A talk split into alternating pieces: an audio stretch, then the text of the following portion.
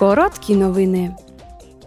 Вчора комітет Європарламенту з економічних і монетарних питань провів четвертий за рік діалог з питань монетарної політики з головою Європейського центрального банку Крістін Лагард.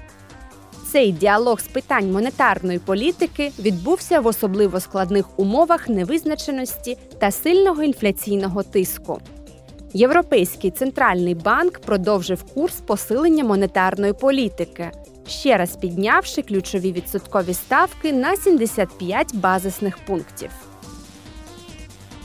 Завтра комітет Європарламенту із питань регіонального розвитку проведе дебати з мером Києва Віталієм Кличком. На порядку денному буде ситуація в українській столиці. Єврокомісар з питань енергетики Кадрі Сімпсон поінформує комітет з питань промисловості, досліджень та енергетики про останні події, пов'язані з енергетичною кризою в ЄС.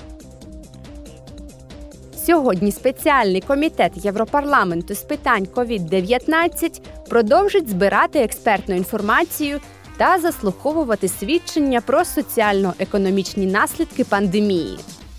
Комітет зосередиться на гендерних питаннях та на тому, як обмеження вплинули на жінок, а також розгляне вплив пандемії на вразливі групи людей.